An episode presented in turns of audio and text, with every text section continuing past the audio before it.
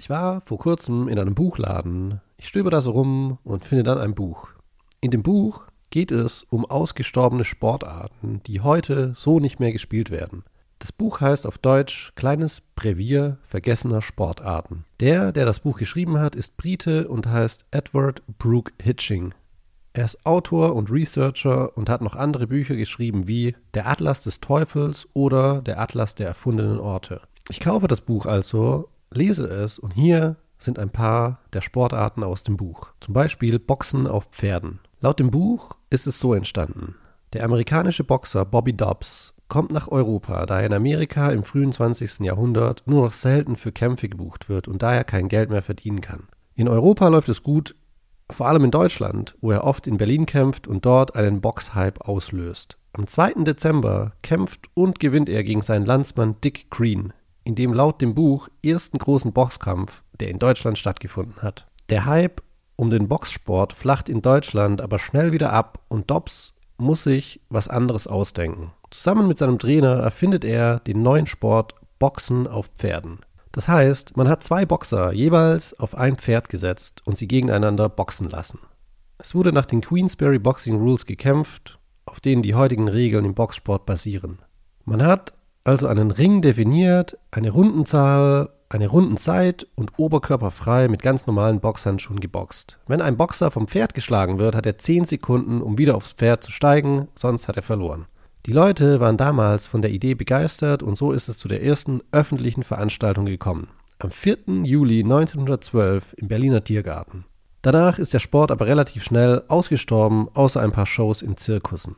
Ein großer Grund für den Misserfolg von dem Sport war, dass die Boxer einfach nicht reiten konnten. Vor allem mit Boxhandschuhen. Das heißt, es gab nicht viel Action pro Runde, vielleicht einen halben Schlagabtausch, da die Pferde nicht einfach stillgehalten haben, damit die Boxer sich verprügeln konnten. Auch in dem Buch beschrieben ist zum Beispiel Eistennis. Der Sport wurde circa im Jahr 1912 in New York entwickelt. Besitzer von Tennisplätzen wollten auch im Winter Geld verdienen und haben deswegen im Winter einfach die Tennisplätze überschwemmt und gewartet, bis diese gefroren waren. Dann konnten die Spieler mit Schlittschuhen versuchen, Tennis zu spielen.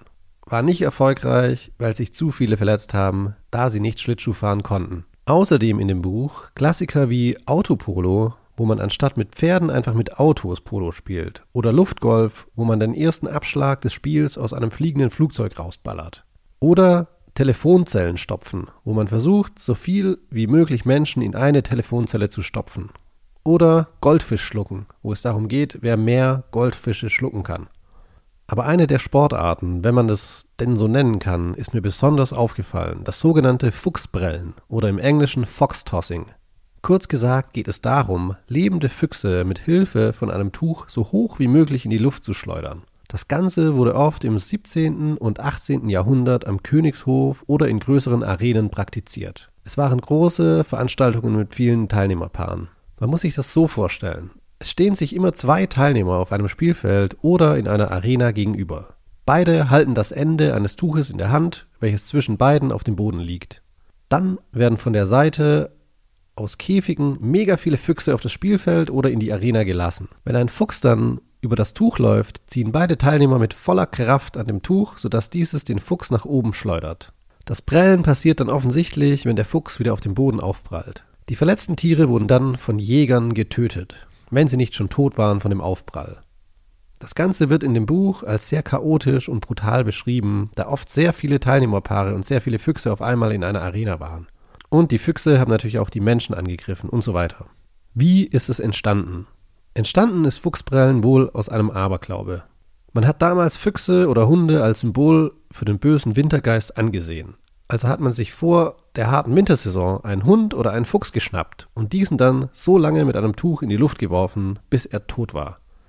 Ein Vorreiter des Spiels war laut dem Buch Johann Georg I., der von 1585 bis 1656 gelebt hat. Er war damals der Kurfürst von Sachsen. Er war ein begeisterter Jäger und laut Wikipedia auch bekannt als Säufer. Sein Spitzname war Bierjörge. Das Buch gibt als Quelle oft das Buch Der vollkommene deutsche Jäger von Johann Friedrich von Flemming an. Der war laut Wikipedia kursächsischer Oberforst und Wildmeister sowie Jagd- und Militärschriftsteller. Wen das näher interessiert, Man kann sich das Buch für 360 bis 4500 Euro kaufen. Es wurde aber auch gescannt und digitalisiert von dem Münchner Digitalisierungszentrum Digitale Bibliothek. Da kann man es auch lesen.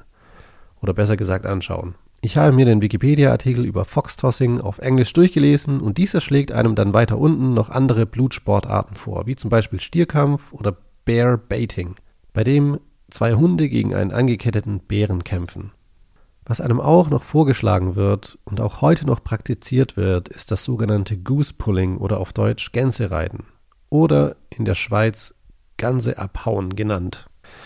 Beim Gänsereiten wird eine Gans an einer Stange kopfüber aufgehängt.